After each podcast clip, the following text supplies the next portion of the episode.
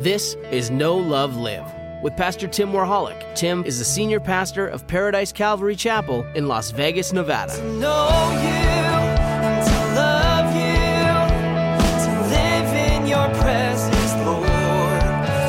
To know you, to love you, to live like there's so much more.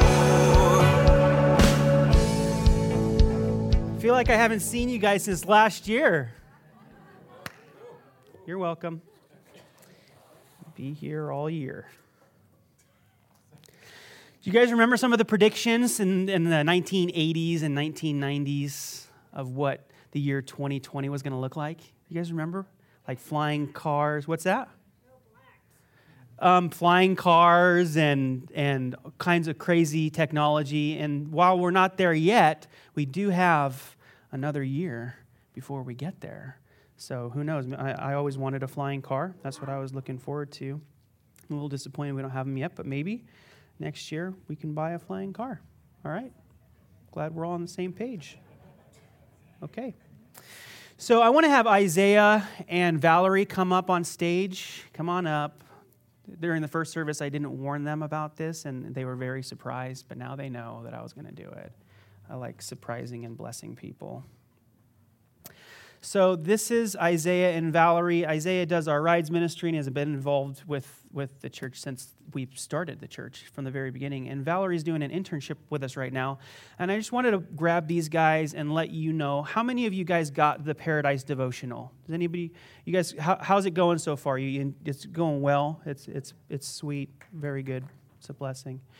Um, Isaiah and Valerie are the reason that you have that in your hands. They did all the editing, proofreading, compiling of the devotionals, talking to you if you've written a devotional before. So I just wanted to recognize them and bless them for their gifts in the body of Christ. We're all members of one body, and by them using their gifts, you could be blessed this year to go through that daily devotional with us as a church. So I want to give them a round of applause if you guys don't mind. They did a great job. It's professional. Both of them are gifted as authors and editing. Um, so we're glad that they get to use those gifts. I'm going to pray for them real quick. Father, thank you for these two. And I just pray, God, that you would uh, bless and encourage them to continue in their gifts, that you would remind them that you've given these for your glory, to plant seeds for your kingdom, and the fruit that comes from it's going to be for your glory, God. So just continue to hone those gifts for them, Lord. and Give them other new opportunity this year to, to exercise those gifts. And thank you for the fruit that we get to hold in our hands now and be blessed by. We love you and we thank you. And in Jesus' name we pray. Amen. Amen. Excuse me. Okay, so if you need a Bible, go ahead and raise your hand and somebody will get you a Bible so you can follow along with us. We're in Acts chapter 27, finishing the second part of the chapter. Next week, we're in Acts chapter 28 for two weeks. We're in our four week series, The Journey is Greater Than the Destination. And some people would argue with me and say, no, the whole reason you go on a journey is to get to the destination. But if you're not engaged in the process that God has you in right now, the journey is the process, then you may miss some things that He wants to do in your life through the journey.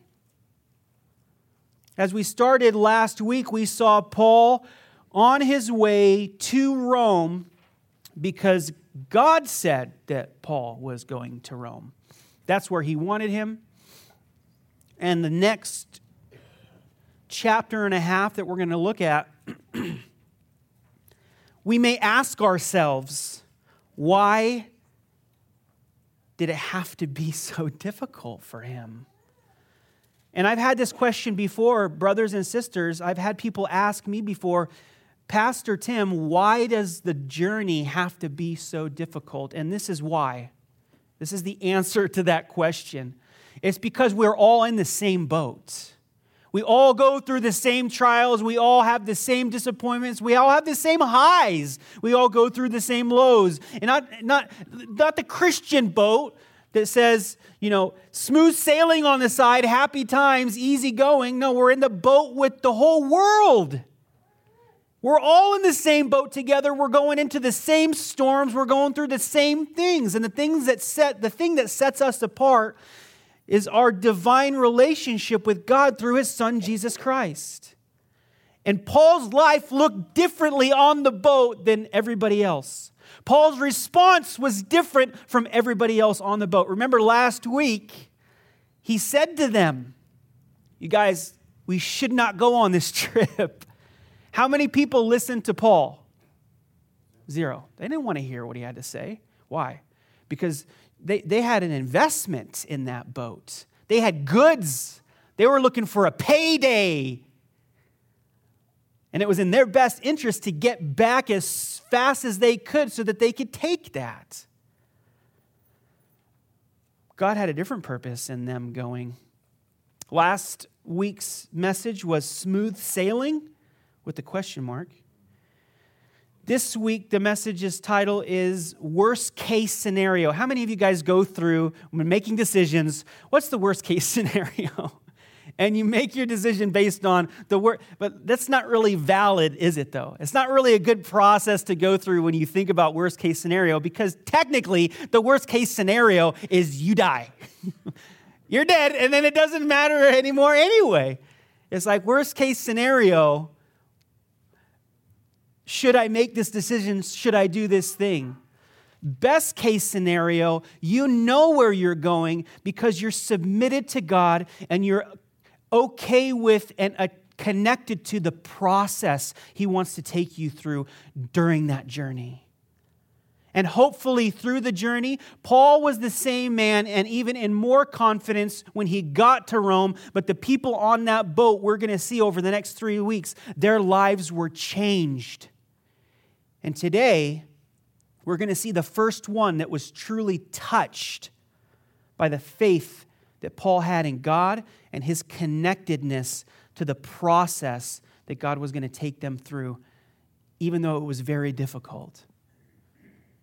So, starting in chapter 27 13, before we begin, let's go to the Lord and pray.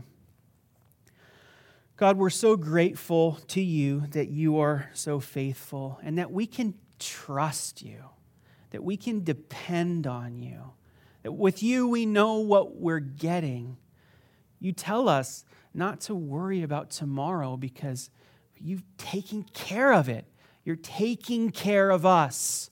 And we want to be a people, your church, it's not just submitted in the, in, the, in the sense of submission to you, but submitted to you in connecting and being connected to the process that you want to take us through and knowing that it's going to be good, no matter how dark it looks and how difficult it gets. We can say that because we know who you are, just like Paul knew who you are. Father, we pray that that time of worship would be a blessing to your ears, that we would offer you the fruit of our lips. We pray, God, for the studying of your word and the rest of these verses in this chapter, that we would honor you by, by submitting ourselves to you in this process and, and seeking you in your word. And Father, I pray that you bless the tithes and offerings that are made today we also want that not to be something that's done in compulsion or something that we think that we have to do, but, but would be a joy and would be an act of worship to you, recognizing who you are. We worship you. We pray that you would bless your word because it is blessed. Give us ears to hear. In Jesus' name we pray. Amen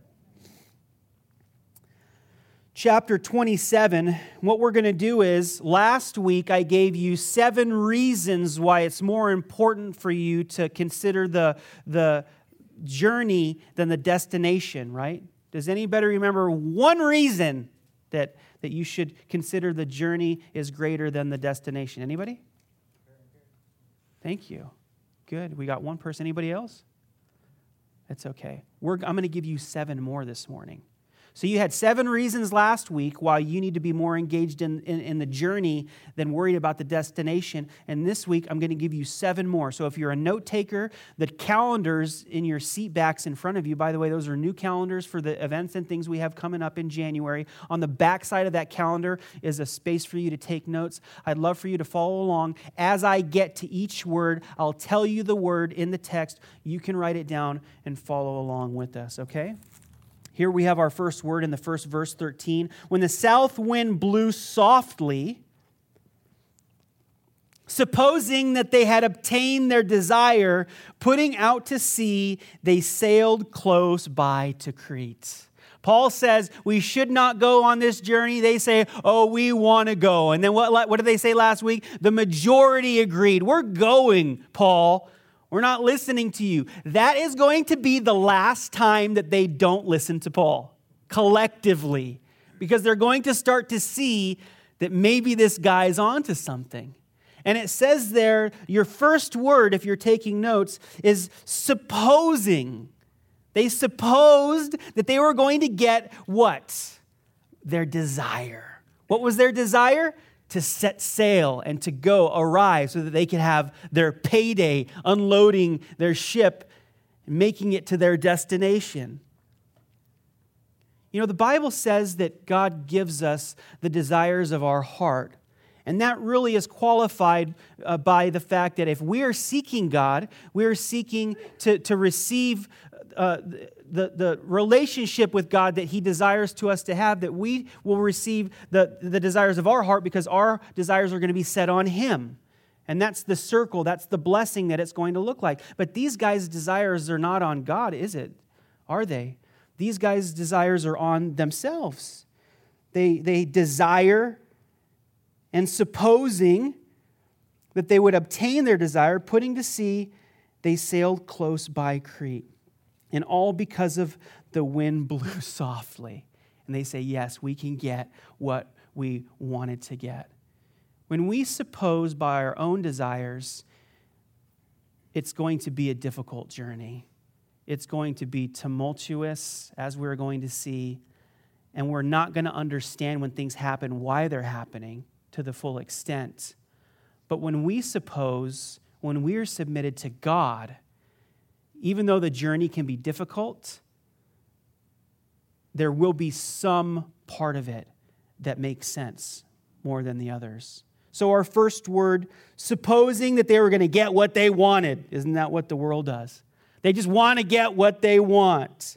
But not long after, a tempestuous headwind arose called Euroclydon a tempestuous headwind arose. You know what a headwind is, right? It's a wind that blows on your head. It goes against you. You're going in a certain direction and it's prohibiting you. It's going in the opposite direction. And this wind, this storm was so bad, church, that it had a name. Euroclydon. Do we name storms today? What kind of storms do we name? We, we name bad storms. And for some reason, if you look at them, they all have women's names. You guys laughed way more than the first service, and you're all you men are in trouble. Because is that a fact? I don't know. I don't think it is. See, there's at least one man in there. The point is, this is a bad storm. This is not a storm that you want to be going anywhere near. And here they find themselves, because of their own desire, opposing, going against the word of God, what was spoken. We don't want to go on this trip. We find them going into probably the most difficult storm of their lives. And these guys, most of them, the sailors, have been doing this professionally for a long time. We're going to look at that and, and see that in a minute as well. But not long after this tempestuous headwind arose called Euroclydon. So when the ship was caught and could not head into the wind, we let her drive. Everybody say with me, we let her drive. You guys know what that means? That means that they were completely helpless that there was nothing that they could do. Have you ever been in a season in life before where you got to just let her drive? There's no, take your hands off the wheel. The second word for you is drive or driven, because that's what we're going to find out that, that these couple verses are talking about. And running under the shelter of an island called Clauda, we secured the skiff with difficulty. When they had taken it on board, they used cables to undergird the ship, fearing lest we should run aground on the uh, Syrtis sands. They struck sail and so were driven. I've been there before. I think maybe most of you have as well. Completely out of your control. One thing after another. And it's like relentless, like a wave. You can always expect the next wave is coming. And the best that they could do was try to run ropes around the bottom of the ship to try to hold things together. Have you ever felt like you're just trying to hold things together? I'm just trying to hold myself together. I don't know how much more of this I can take. But when you are submitted to God in the process, at this point, I don't believe there's any concern on Paul's end. Maybe we get a hint of it in, in the next few verses coming up, but there's going to start they're going to start asking questions and looking at how this man Paul's responding, and it's different than how everybody else's respond. Even in those seasons that you may go through, because if the world goes through storms that they're completely out of control of and they have to be driven, then if we're in the same boat, we're going to find ourselves in the same situation, correct, church? And I find myself looking at my life and hoping and praying that I respond differently than the rest of the world when I'm in that storm because I'm in it with them. And if I can identify with the fact that they're going through it and I can go through it, maybe I can have something to say to them to help them understand who God is. Notice as they're flipping out and trying to hold the ship together and they're what's their emotional response? It says there in the text. Does anybody see what their emotional response is? Yell it out when you see it. Fear. They were scared. And this is what the enemy wants to do. He wants to scare you. This process is not going to be good for you. Worst case scenario, you're dead. You better do something about it. But perfect love casts out fear. And we are not to be people in the storm who fear because our God is greater than the storm. He created the storm. Now, that's a hard thing for us to wrap our minds around sometimes. God knows that the storm was coming. He allows us to go into it and through it because He wants us to engage Him in the process. And we as Christians, one of the things that frustrates me very much right now is how fear mongering has entered into the church. And fear mongering has no place in the church of God whatsoever. I love how the, the, the, headlines change from day to day. I open the news, my newspaper on my web browser, because that's how you do it now, and I read the headlines, and it says, The stock market's crashing, everything's gonna die, we're all gonna, this is the worst. We're entering into the worst depression America has ever will. Ever. Do you need to turn me down? Am I too loud, you guys? Ever in the history of the world, it's the worst ever. We're all gonna, it's terrible. It's the next day, I kid you not, the next day, and, and the, the people that I, the web page that I go to, I won't mention any names, but when it's really bad, when it's really, really bad, the font is in red. Because, and when it's really good, the font is in green, you know? Red is for stop, green is for go. The next day, stock market's up 750 points. We haven't had this kind of gain in the history of the stock market. We're going to be kings. Everybody's going to be great. The real estate is unbelievable. And I'm like, would you guys just make up your mind? Are we going to die or are we in the best place ever?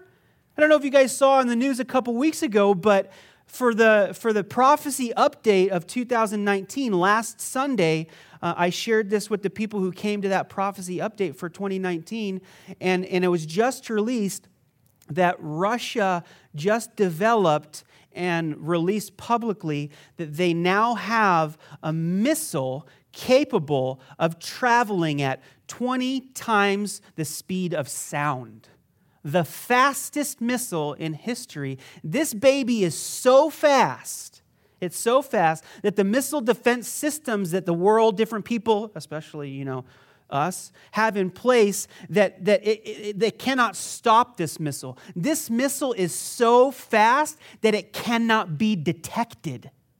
Super megasonic. And Russia's like, oh, we got this missile now. This thing's so bad boy fast that you guys aren't even going to know when we launch it. And you're not even going to know where it's going. You can't even track it, right?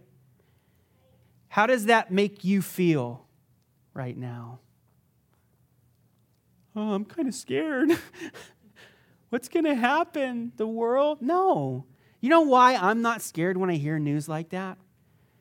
Because I'm of a different kingdom than the kingdom of this earth.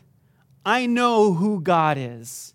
I know that the journey may get difficult sometimes, but I know that as I engage with him in the process, that I'm going to get through it and everything's going to be okay. And, and, and worst case scenario, I die from a supersonic missile. And then what? I get to be with God for all eternity. So if I'm in the right place in the process, I can receive this doom and gloom bad news and flip it on its head and say, I've actually got some good news for you that'll make you feel better. This is my perspective in the process. And it's not a response of fear because that's what the good news is. It's, it's, it, it's good. It's not something, it's, it's something that gives us life. It doesn't take away from life, it doesn't rob life from us. In fact, we're going to talk a little bit more about that. So they were being driven. And because we were exceedingly tempest tossed, the next day they lightened the ship. On the third day, we threw the ship's tackle overboard with our own hands. I love how things change and, and people's perspective change so quickly when it comes to life and death. What was the reason that they were in such a hurry to get to Italy? You guys remember? It was the benefits. The benefits. It was the cargo. And then the storm starts to get so intense that their survival is more important than the payday, and they start throwing everything overboard. We'll see if they throw more stuff overboard in the future, but their tackle, it says, with their own hands. This isn't something that you should be doing. They throw it overboard. Now, when neither sun nor stars appeared for many days, and no small tempest beat on us. I like how the Bible talks, Bible language. No small tempest beat on us. It didn't lighten up. It just got harder and worse. Many days, no sun, no stars, no small tempest beat on us. All hope that we would be saved was finally given up. Now, I personally believe you can have uh, another opinion. I personally believe that this is in regards to the, the ship as a whole, the morale of the ship as a whole, not speaking specifically of Paul and Luke, who was with Paul on this journey. Specifically, the ship had given up and lost hope. And this is the position that we find ourselves in today as well when people are just giving up hope, things get so bad that they just they're ready to throw in the towel. And then here comes a guy who's engaged in the process. And this is how we know he's engaged in the process of the storm that he's going through because he continues to hear from the Lord in the most difficult periods of the storm. Here we see it, verse 21. But, that's a big but. Everybody has given up hope. The world thrives in hopelessness. But After a long abstinence from food, then Paul stood in the midst of them and said, Men, you should have listened to me and have not sailed from Crete and incurred this disaster and loss. this is Bible flame language for, I told you so. Circle the word if you're following along and you see the third word, the word is listened. The third word is listen. Why? Because even though you're in a storm and even though you're, you're going through it, you still have a connection with the Creator who's communicating, hopefully, should be in, in the place that you're at, communicating with you about what's going on. And now Paul says, Hey, remember you guys when I told you that we shouldn't do that and you did it anyway? Well, guess what? I told you so. But I'm still engaged in the process with God, I'm still in communion with Him. So you better listen up. Hey, hey, church, this is what your lives speak of. Your lives should speak to the degree that when everything else is falling apart around you, you can say, Listen, listen, this is what God's purpose is for you. This is what's happening right now. This is why it's happening. Look what he goes on to say. He says, You should have listened to me and not have sailed from Crete and incurred this disaster and loss. Again, speaking of the things that they just threw overboard, they, they, they, they incurred disaster and loss because there were things that they were going to profit from, but they didn't profit from it. They lost it. And now I urge you to take heart, for there will be no loss of life among you, but only of the ship. Oh, Paul says, I continue to engage with my God in the process and, and take heart. He's encouraging them. He's like, You guys take heart. It's okay because the Lord has spoken to me and there will be no loss of life. Isn't this where the true value of life comes from? Isn't this, you guys, listen, isn't this the key of the gospel? The gospel, the good news of Jesus Christ, is that which gives life and life abundantly. And the material possessions of the world, they're always going to be there. You're going to gain and you're going to lose. And you have people that have great many things. I was just talking to a brother the other day who came into a, a, a load of money. And he said, I thought that when I got all this money, all my problems were going to go away, but now I realized you know, that more money, more problems. It's still funny like it was last week. More money, more problems, and, and I have more issues today than I did before. Stuff sucks the life out of you. And he says, You guys, if we keep going, trust me, be, be, be prepared that no loss of life is going to come. And if you're a believer in Jesus Christ, I believe, even though you go through the darkest seasons and the most violent storms, God's intentions for you, toward you, is that you would experience life.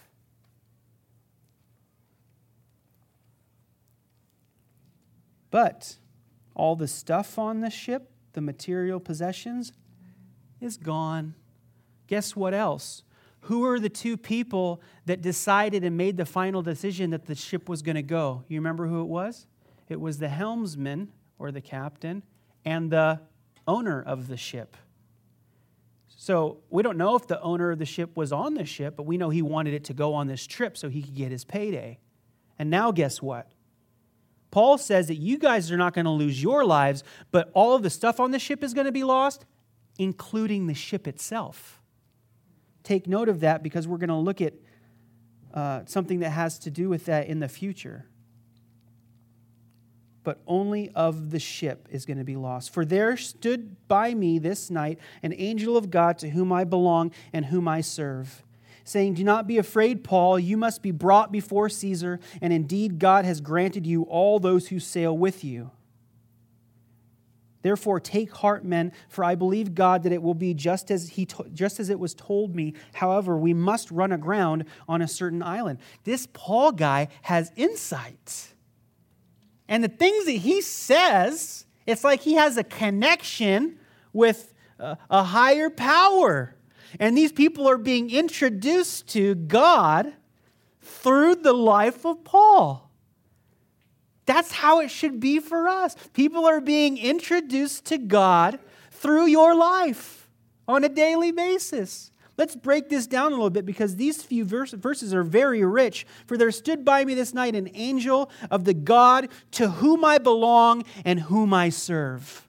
Notice he's kind of using language that is not as Christianese as you would expect.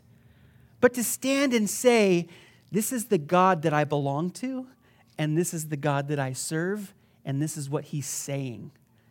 What would be their natural response if somebody stood before them and said that? What would yours be? I'd be like, I want to belong to your God. How do I belong to your God and serve him? Because you definitely have a perception of things much different than I do. We all still think we may die, but somehow you have this confidence, and God's sending angels to you to give you comfort and, and to encourage you. And he says, Do not be afraid. To Paul and to the people, you must be brought before Caesar. You know, when God decides to do something, there's no, there's no uh, dialogue about it. He says, This is what, this is what I'm going to do. I'm taking you to Caesar. So, however bad it gets, don't worry, because you are going to stand before Caesar. Why?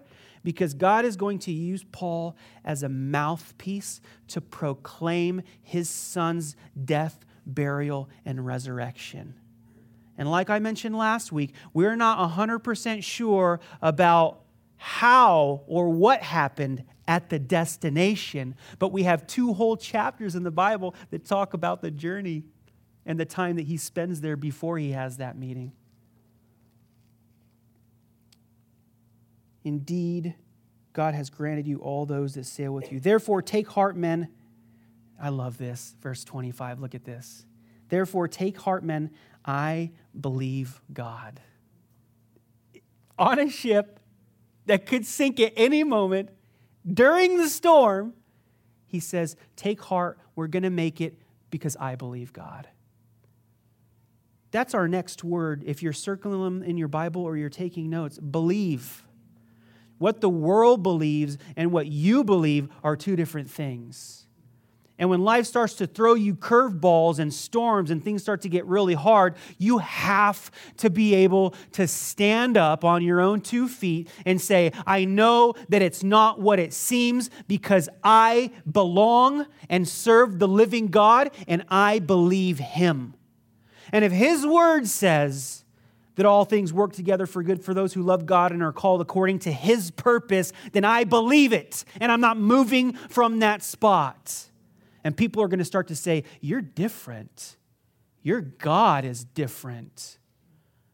But unfortunately, in this day and age, in our culture, we have people that want to take the term or title of Christianity and apply it to their lives, but they have no intention engaging God in the process of life and the journey. And the things that they do and say does not line up with how they live their life. And it's like, listen, you say that you're a Christian, but you're really freaking out about this thing, you know? I know because I need to do this and I need to do that and I maybe I should have done this differently. Listen, God knows about the storm. He, he, he swirled his little pinky finger and made it for you.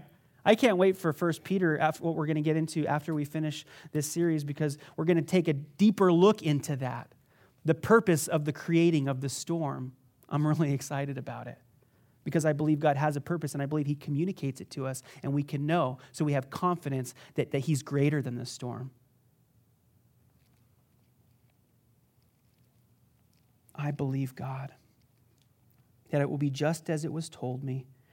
However, we must run around on a certain island. Notice the confidence in the Word of God. Nowadays, you have a you know church on every corner. You got all kinds of ministries and thing, people th- things people are doing, but there isn't really any kind of. It seems to be okay. I'll, I'll not be so emphatic. It seems to be in pastoral circles that I'm in and that, that I talk people that I talk to that there's a lessening of the teaching and preaching of God's word, and there's more of a it's more of a motivational speaking kind of thing. Uh, to some degree, I don't go to other churches, otherwise, I wouldn't be here to see your beautiful faces this morning. I do listen to some people online from time to time. But the important thing for us as a church in our journey with God is that we are connected to His Word. That's why we teach through the Bible, verse by verse, chapter by chapter. The confidence that Paul had was what? It was in God's Word. It was in God's word. And if you don't know God's word, this is not to make you feel bad, but if you don't know God's word, you can't have confidence in it. You got to get it. You got to put it in there. You got to sow it. You got to speak the verses.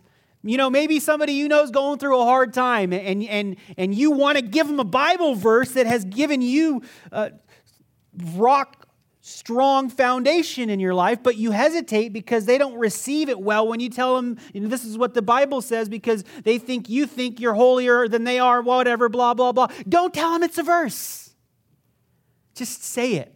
They have no idea.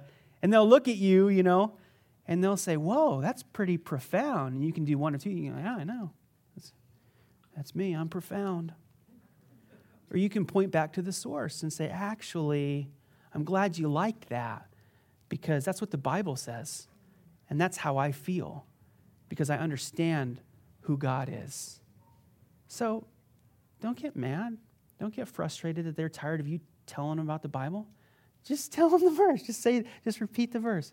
I, I did the one uh, in Romans again because because it's so applicable to this text. You know, just say, hey, I know that it's tough, but you know, if you if you want to submit to God, all things work together for good for those who love God and are called according to His purpose. Wow, that's really profound. Yeah, where'd you where'd you get it? Well, it's in the it's in the Bible. It's God's word. Stand on God's word. Be strengthened in His word. Paul did, and it made him look differently than everybody else on the ship. The good and the bad. So he says, I believe God just as he had told me, so we're all going to live. However, we must run aground on a certain island. Take note of that. Just tuck that verse away and think about it while we continue. We're going to come back to it. Now, when the 14th night had come, as we were driven up and down the Adriatic Sea about midnight, the sailors sensed that they were drawing near some land. I feel compelled to read that again. Now, when the 14th night had come, 14 days, 14 nights, 15 days. You know what that is? All the kids are gone. They're over at McDonald's with Charles and Ronnie. But I was going to tell a joke, but I, I, won't say it. Two weeks, that, that's a fortnight. Huh? Hey? They've been in the storm for a fortnight. There's so much I want to go do with that. But they've been in the storm. The storm's coming for a fortnight, and they haven't eaten anything. And it's, it's, it's, a, it, it's a struggle. They've been, they've been driven up and down the Adriatic. My wife, my lovely wife, and I lived on the, the Adriatic in southern Croatia. The sea that's on Cro- in Cro, you know, the sea that Croatia is next to is the Adriatic Sea. And I love how it says that we were driven up and down. It's like, a, you ever feel like a ping pong ball? Or you say, I'm going in circles? It's literally what they were doing. Like, they were going in circles. There was no progress to their journey. And it's like, woo, woo, woo. But about midnight, the sailors sensed that they were drawing near some land. Now, in their, in their profession, they had learned over the years uh, how to perceive certain things, and they sensed that they were getting close to land. But they already knew that they were going to be getting close to land because Paul said, the word of God said to me that the, the crew's going to be saved, but the ship's going to be lost. It's going to run aground. So now it says that, that they sense that they're drawing near some land. And they took some soundings and found it to be 20 fathoms. Our next word, by the way, is sensed. They sensed what they were trained in, but when we trust God, we will have the sense to know that He's in control and has everything under control. Their sensibility in what they were trained in caused them to fear. When we sense God is moving in our lives, there should be some comfort. Has anybody ever said to you that they sense God is moving in your life and you felt like that's a bad thing? No, it's always a good thing when you sense that. They took soundings and found it to be 20 fathoms while they had gotten a little further. They took soundings again and found it to be 15 fathoms. Then, fearing lest we should run aground on the rocks, they dropped four anchors from the stern and prayed for day to come. There's that word again, right? They've received the word from the Lord. They've seen this man's life. But there's a process that they're going through, that they're learning. And you know how I know that it's starting to affect them? You guys see how it's starting to affect them in that last verse we just read? What do they do? They prayed. They're like, oh man, we don't want to run it aground and we're going to get ready as much as we can. And Paul, what do you do? I pray. Okay, guys, let's pray. Let's pray to the God of Paul. Please help us. Because they recognize that this man's life looks different than everybody else. They recognize that he's responding differently than everybody else. And they're starting to want to they're starting to want to engage in the process like they see Paul doing. They dropped four anchors from the stern and prayed for day to come. And as the sailors were seeking to escape from the ship, when they had let down the skiff into the sea under pretense of putting out anchors from the prow, Paul said to the centurion and the soldiers, Unless these men stay in the ship, you cannot be saved. Then the soldiers cut away the ropes of the skiff and let it fall. This verse also, I want you guys to take note of, remember it, start thinking about it now. We're going to come back to it in closing and wrap things up, starting with this verse. This is very important. This, the sailors are showing a lack of faith in what Paul said was going to happen. So they're going to take matters into their own hands to preserve and save their own life. Think about that. Remember that. and as day was about to dawn, Paul implored them all to take food, saying, Today is the 14th day you have waited and continued without food and eaten nothing. Therefore, I urge you to take nourishment, for this is for your survival, since not a hair will fall from the head of any of you. And when he had said these things, he took bread and gave thanks to God in the presence of them all. And when they had broken it, and when he had broken it, he began to eat. Your next word is Paul recognizes where they're at in the process. He affirms them that if they continue to hang on, that everything's going to be okay. And the response from him in the middle of the storm still is to give thanks to God. Have you ever thanked God for something when in, in your darkest hour? It can be kind of difficult to recognize and say, God, thank you for this. I don't understand it completely right now, but I trust you. And Paul's life looked so differently that he didn't just preach, he practiced what he preached with actions. And these actions were an open thanking of God for the provision that was going to come that was yet unseen. And he did that with the breaking of bread to give them sustenance to get to the end of the journey. That speaks volumes to me because, like I mentioned a minute ago, I feel like there's many people who will take the title of Christian, but when the world is falling around their ears and they're freaking out and losing control and completely upset because they're not engaged in the process that God has them going through, it doesn't line up with with what they say they're connected to. I had a conversation with somebody one time very quickly. I know that we're cutting it kind of close. Somebody I love very dearly, very dearly, known this person for almost my entire life. And this person had just walked away from the Lord. He was living in the world, he was partying, he, he had a, his, this, his girlfriend and, and they were living in sin and, and they, he was just doing whatever he wanted to do. And, and we got together for lunch one day and I, i'll never forget we were driving back to my house and, and something just stirred me it just hit me. He said he made some kind of a comment about you know maybe coming to church with me that sunday or something it had been a long time and i just lost it now, understand that this was somebody very close to me. And I said, Listen to me. I don't care. I don't care if you, that you've walked away from the Lord. I don't care that you're living in sin. I don't care that you're making all the decisions that, that you want to make.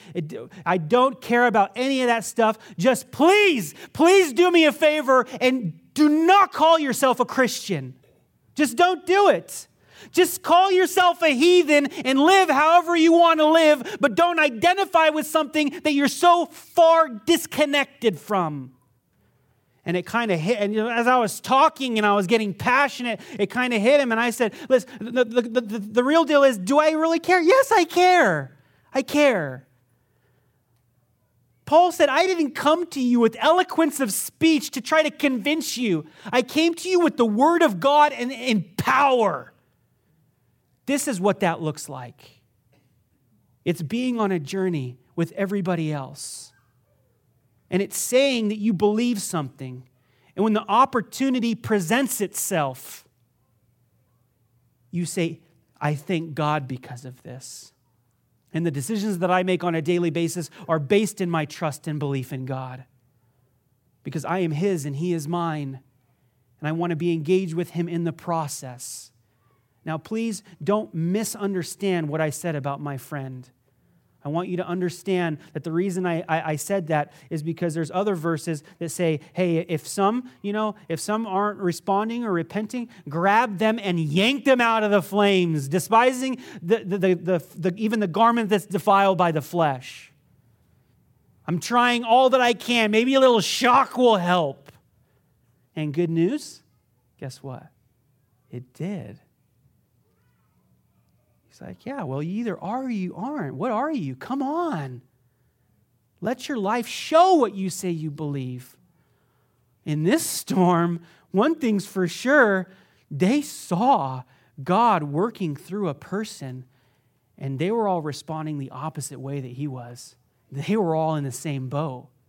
He didn't have to identify with them in the world and do the things they, that they did because he identified with his father and allowed the process of the storm to give him opportunity to share with them. He gives thanks. We give thanks. He eats the bread. They were all encouraged and also took food themselves. He was the example of what it looks like. And they were encouraged and they, they took as well. And in all were 276 persons on the ship. So when they had eaten enough, they lightened the ship and threw out the wheat into the sea. There's, there's, no, there's no more desire for any of, of taking care of the stuff anymore. They ate and they, they, they lightened the ship more. They were encouraged, and I love how it gives the number 276 persons on the ship. You know what, how many people that is? That's modern day equivalent of, of like an international airliner. It's a lot of people. And you know why I like it gives a number? Because God knows every soul on that boat. I like a few verses before that. Not only does he know every soul, the exact number of people, what does he say? He says, Not a hair on your head will be harmed if you listen to what I'm saying. Because God knows the number of hairs on your head, and He doesn't want any of them to come to harm. Because what God wants for you is life and life abundantly. And you will suffer no loss of life if you listen to what I have to say. It relates so perfectly with the gospel. When it was day, they did not recognize the land, but they observed. observed a bay with a beach onto which they planned to run the ship if possible. And they let go the anchors and left them in the sea. Meanwhile, losing the rudder ropes, they hoisted the mainsail to the, to the wind and made for shore. But striking a place where two seas met, they ran the ship aground, and the prow stuck fast and remained immovable, but the stern was being broken up by the violence of the waves. What were they doing? This is so funny. The world. God says, This is something I'm going to do. And they say, oh, I want part of it. And we do that sometimes too. You know, God says, This is something I want to do. And, and we say, I want part of that. I don't want the whole thing. I want to keep my ship. So there's a beach. And what do you do on beaches? You just put the boat up nice and easy, and then you get to keep your boat and still make money with it. But what was the word of the Lord that came through Paul? Everything's going to be destroyed. But then they get excited. Oh, there's a beach. Maybe we can keep, hey, drop the anchors, put the sail up, head for the beach. Oh, they didn't see the rocks. And God said everything's going to be lost. What's more important, your life or the stuff? And they hit, and the waves start to beat against the ship, and it starts to fall apart. And there's total loss, but not a loss of life. And the soldiers' plan was to kill the prisoners, lest any of them should swim away and escape. But the centurion, wanting to save Paul, kept them from their purpose. That's our last word. Word number seven is purpose. And whose purpose did he keep them from? Or whose purpose did he keep Paul from? The soldiers. It was their purpose. Because God had a purpose that was greater than their purpose, and they're being motivated selfishly. But Paul has a plan and a purpose. I mean, God has a, a plan and a purpose for Paul. There's so many P's. God has a plan and a purpose for Paul, and he says this isn't going to happen. So, who were the people that wanted to kill the prisoners? Go ahead. The soldiers. Good job, dude. The soldiers were the ones. Wait a minute, let's back up. Remember that verse that I told you to keep in mind? There was somebody that was getting in boats on the side of the ship to be lowered down. Who were those people? Those were the sailors. And who cut the ropes from the boat? The soldiers. So the sailors, in their professionalism, understanding the weight of the situation, decide that they're going to save themselves, preserve their own life. And Paul says they better not do that. Not everybody will be saved if they do that. And the soldiers, in their righteousness, cut the ropes of the boat. Oh, but now the soldiers want to kill the prisoners. And why do the soldiers want to kill the prisoners? Because in those times, if you were a guard or a soldier guarding prisoners, when you lost one, you paid with your own life.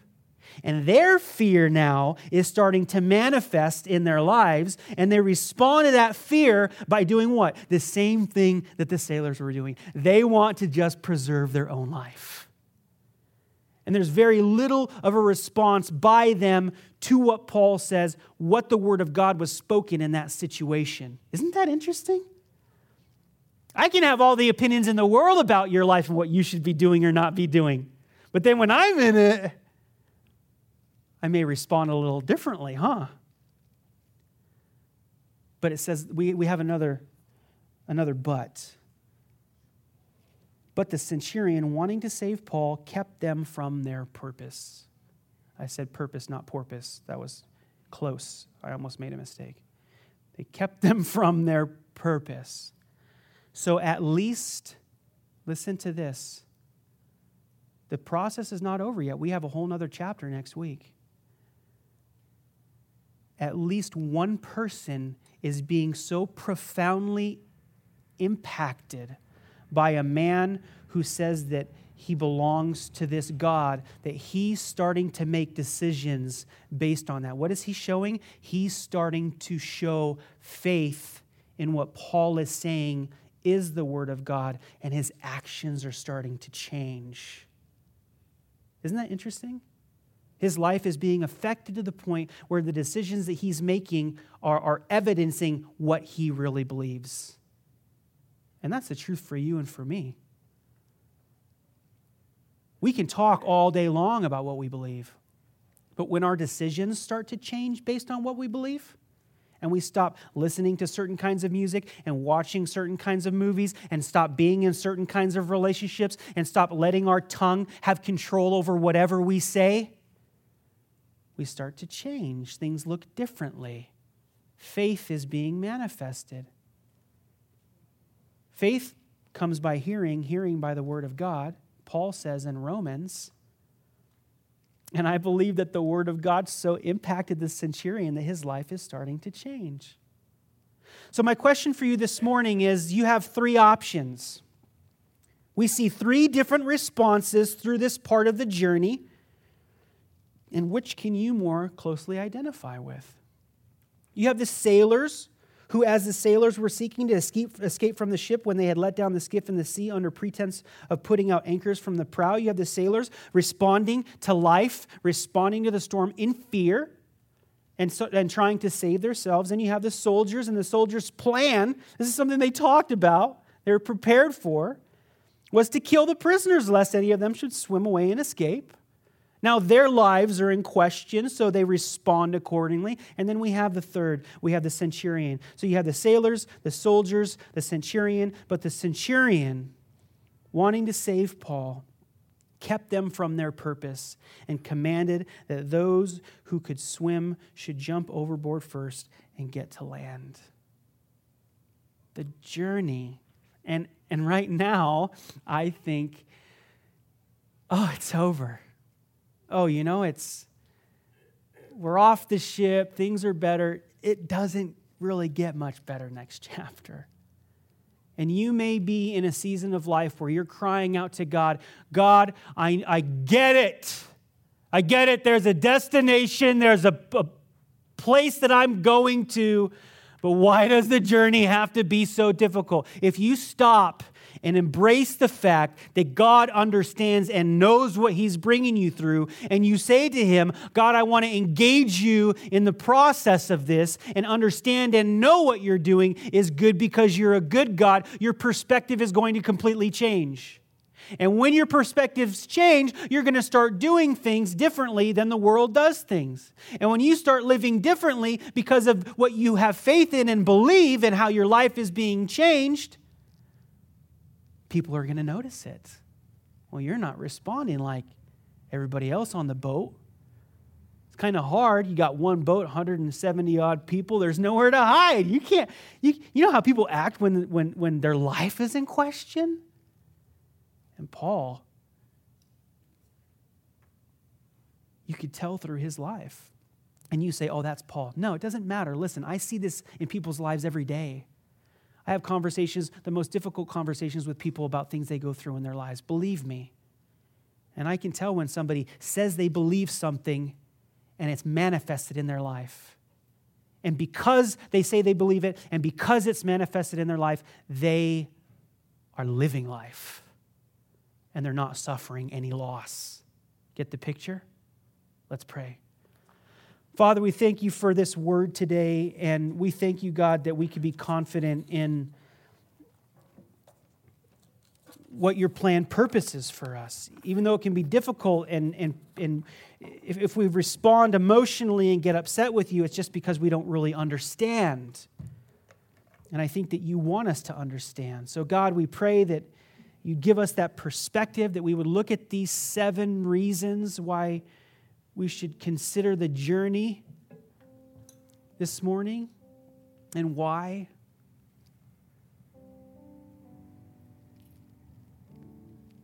Because we, God, we want, we want to be different. We want to be like you. We want to hear from you.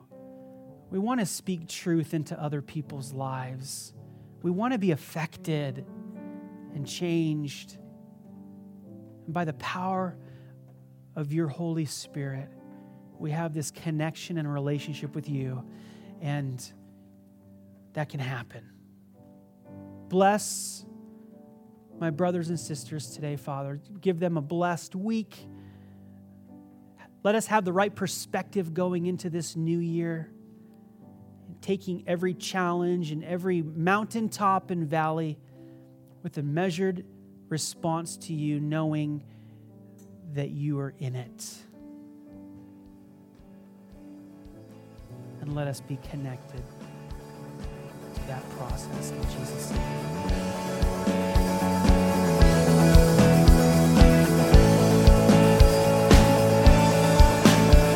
know